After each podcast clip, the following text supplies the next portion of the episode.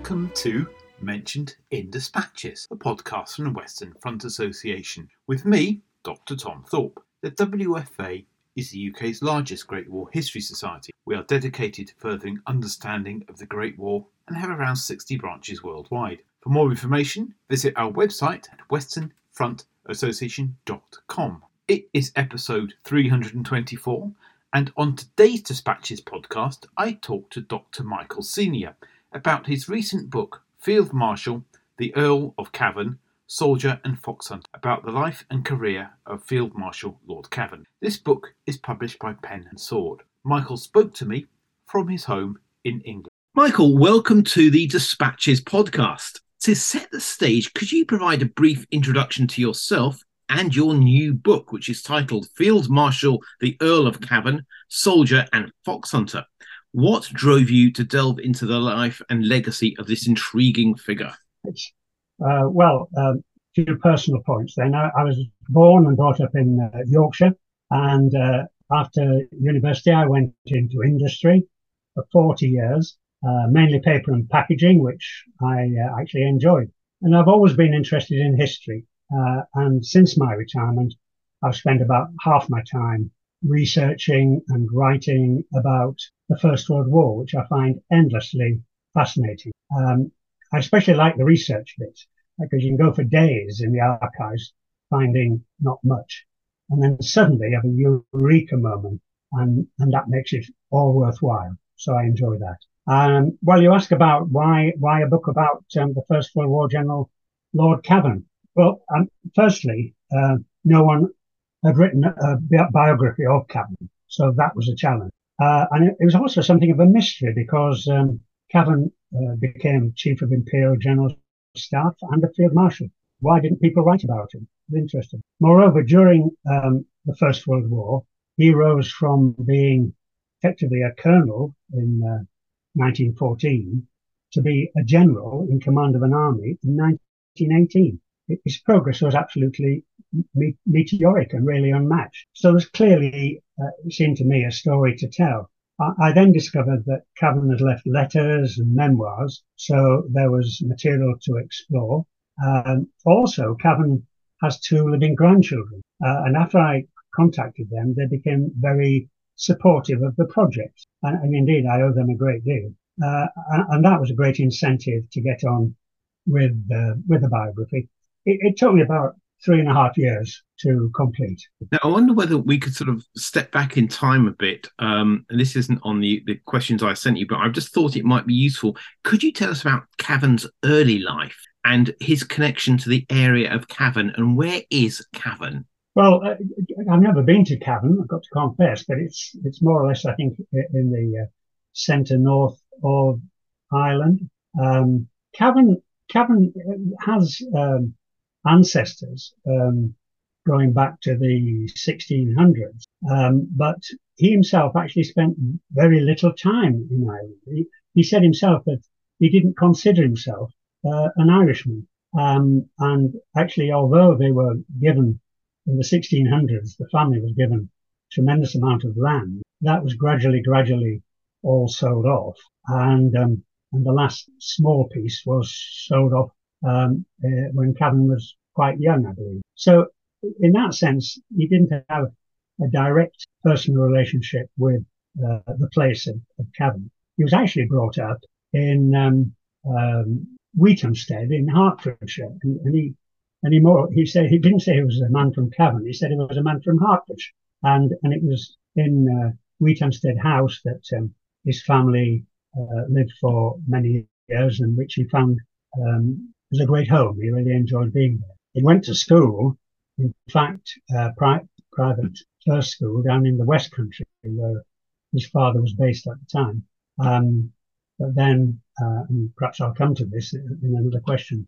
But then he, he went off to Eton. So although he's got the title Cavan, um, he didn't really feel he was Irish in that extent. So, Field Marshal Lord Cavan was a commander who invoked diverse opinions amongst his contemporaries. Can you shed some light on this dynamic, where some senior soldiers held disdain for him, while others praised his leadership and calm demeanour? How do these conflicting perceptions contribute to our understanding of Lord Cavan's character? Well, yeah, yeah you're quite right. Um, Cavan did receive some uh, negative as well as positive comments, but as I was collecting information about his military career, it struck me that um, the negative comments were not directed um, mainly at Cavan's ability as a military commander. They were more personal attacks uh, or differences of opinion, and, and they often were, were unexplained attacks. For example, well, Edmonds, the official historian, he allegedly described Cavan as bone from the neck upwards. Um, Charles Carrington said that Cavan's great heart doesn't thump the good red blood above his waist, um, and so on. And, but interestingly, the most negative comment uh, came from his brother-in-law, Cuthbert Headlam, who was later to write a history of the Guards Division. Now, Headlam wrote to his wife that Cavan was a moral coward with a black streak running through him, that he was a mean second-rate worm and a cur with no moral guts. It's all a bit extreme. Now, why exactly Headlam wrote these highly derogatory remarks, try as I might, um, the, the, family doesn't seem to know, I was unable to find out. I mean, perhaps they were just uh, family issues, who knows. But, but, what is interesting about them is that Headlam, who was Cavan's, uh, served with Cavan, was ADC in 1915 and 1916, also wrote, Cavan is charming and I like being with him. He's a first class soldier, a born leader, and much more in the same vein. So it's all it's all very curious, really. What when it comes to Cavan's ability as a soldier and a commander, there is, uh, I found, consistent praise, and it comes from all quarters, from his superiors, his immediate colleagues, and from the soldiers that he commanded. I had no difficulty in coming across examples of this consistent praise. Um, during, for example, during First in, in 1914, one of Cavan's subalterns wrote that Cavan's mere presence seemed equivalent to a brigade. In 1915, Cavan took over the 50th Division, and a member of his staff said that he was simply A1. The whole show runs like a well-oiled machine. Now, I could quote a lot more highly positive comments in French. Um, the leader of the BEF in 1914 and 15 said that Cavan was a marvellous influence. General Horne considered Cavan to be a most excellent commander. Um, and when Cavan was in Italy in 1917 18, the Italian commander in chief, Diaz, um, described him as an illustrious leader. One contemporary, in fact, said that Cavan hardly put a foot wrong throughout the war. Now, as you will know, Tom, such high and consistent praise was not usual for First World War generals. I mean, quite the reverse. Um, and, and I found myself asking, is Cavan too good to be true? And in fact, one of the aims of the book is to assess uh, objectively whether Cavan did indeed deserve the vast amount of praise that he received. And it's been um, an interesting journey. Now, your book is interestingly and maybe surprisingly the first comprehensive biography of Lord Cavan. And you explore his roles during the Boer War, the First World War, and his influence post war, for instance, um, as he shrank or helped shrink the British Army after its um, huge size during the war. Now, what qualities and achievements of Lord Cavan stand out most prominently to you as you delved into his life and long career? Yes. Well, one of the qualities that stands out for me uh, was his ability um, as a leader and inspirer of men. Uh, the book includes many incidents that support that view. And one well documented example uh, took place in November 1914 during First Ypres. Uh, a Major General Bulfin had been severely wounded and Cavan was ordered to take over Bulfin's command as well as his own. Cavan arrived at Bulfin's headquarters which was, understandably, in a state of extreme confusion, and the Germans were breaking through. Cavan had to make some serious decisions and pretty quickly. Uh, and then what, what the HQ staff noted was that Cavan took out a cigar, tapped it carefully on his cigar case, and carefully lit it, turning it round and round to ensure that they were evenly lit. Now, this gave Cavan a brief time to assess the situation, and then he began issuing orders. Aides were sent out to move battalions, and eventually the front was secured. Um, calm was restored in the headquarters, and the cigar event went a long way to inspire his uh, officers at the time and restore their confidence. I could give another of Cavan's qualities that I would pick out was his concern for the welfare of his troops, which came from an in- inbuilt feeling of responsibility to save them from avoidable risk. As, as a young captain in the Boer War, Cavan lost seven of his company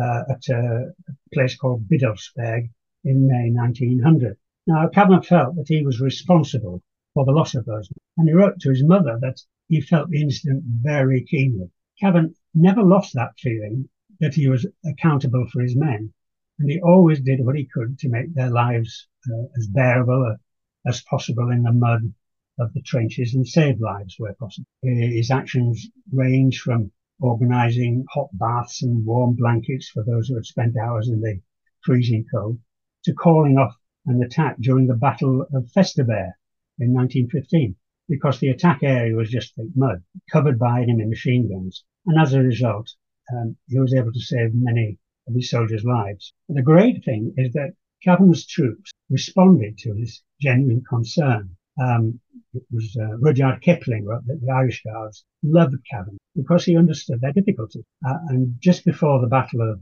Loos, when uh, Cavan was then in command of the Guards Division, Cavan wrote to his wife, if God gives me the wisdom to make the right decisions, I know my men will carry out those decisions. Thank God I can trust my men to fight it out. There was, um, Tom, uh, an amazing mutual respect between Cavan and his men.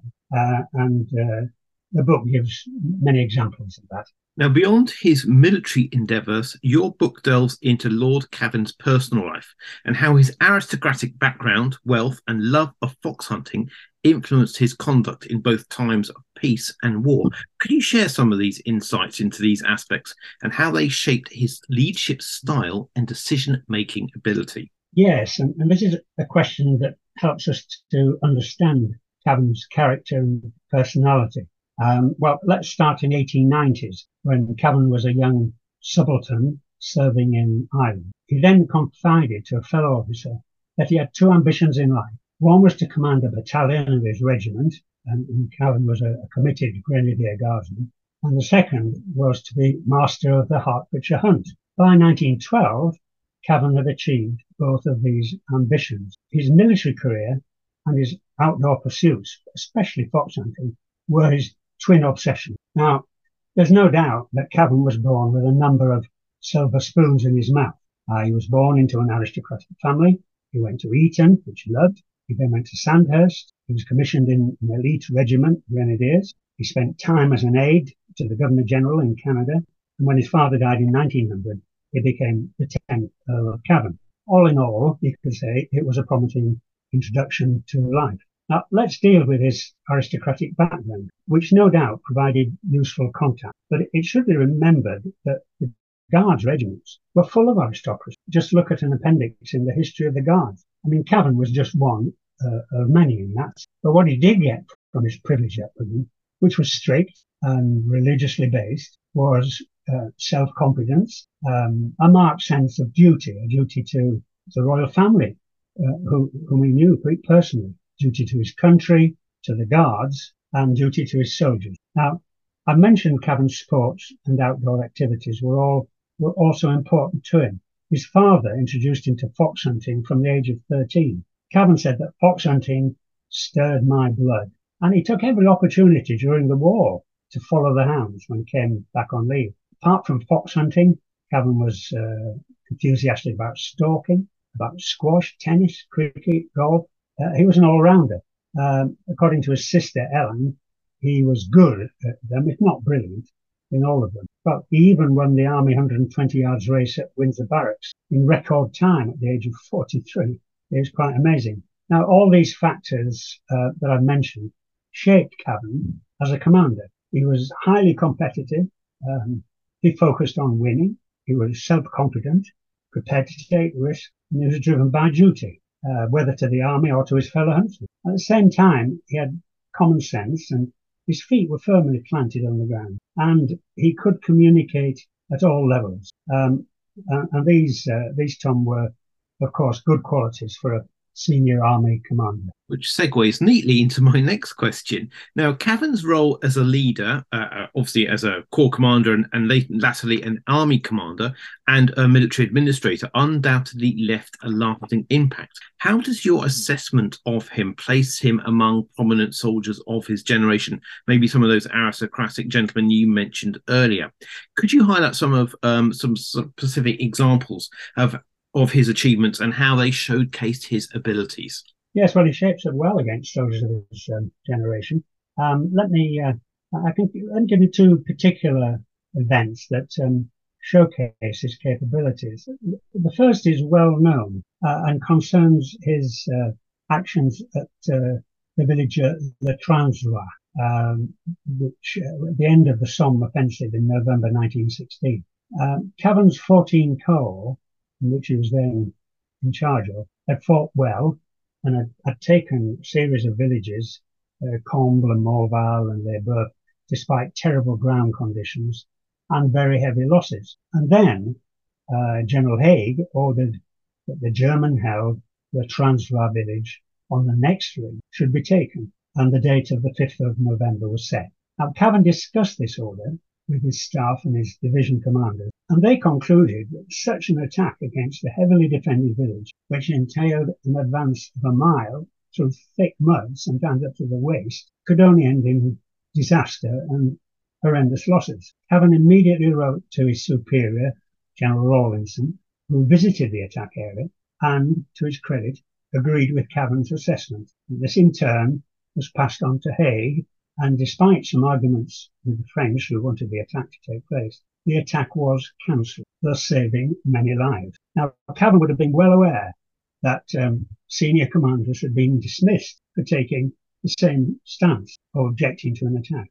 Uh, but it was this decision that earned Cavan uh, the reputation of being one of the very few First of all World War generals who successfully objected to attack orders from superiors. It was a courageous act, um, another event that um, shows Cavan's ability as a leader was his willingness to take uh, to take a risk. Uh, now, this occurred uh, in October 1918 when Cavan was in Italy commanding the Italian 10th Army. Uh, had two Italian corps in his command, but he couldn't speak Italian and the Italian corps commanders couldn't speak English. So Cavan decided not to give long written orders, which the Italians were actually used to. But instead, he took the Italian generals to an especially constructed observation post erected in a high tree. Cavan simply pointed out the exact lines of advance and the timings, and he left them saying in French, uh, these are the only orders you're going to get.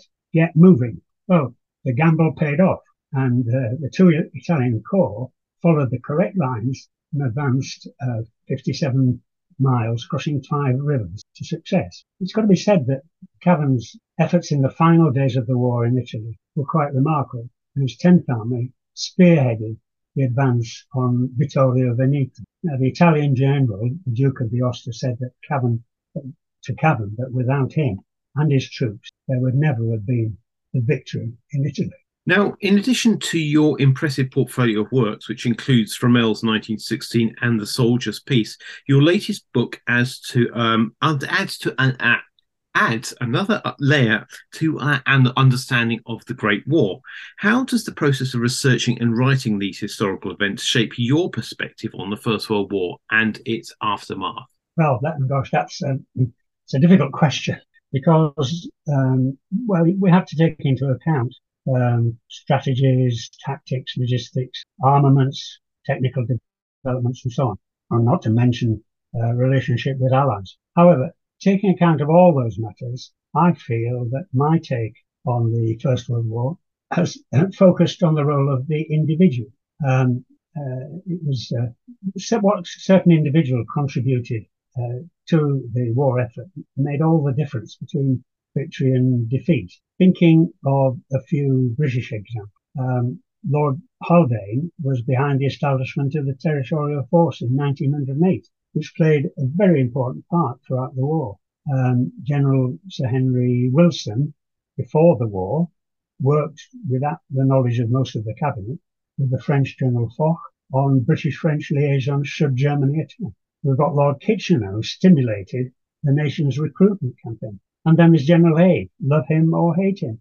But he was a rock upon which the eventual 1918 victory was based. Individual generals played their part, not always, not always well, I suppose. Of the politicians, Lloyd George stands out. I mean, he was the man who drove industry to get the supply of uh, weapons and armaments moving for the forces. And there were some less elevated individuals who are hardly known, who made significant contributions to the war.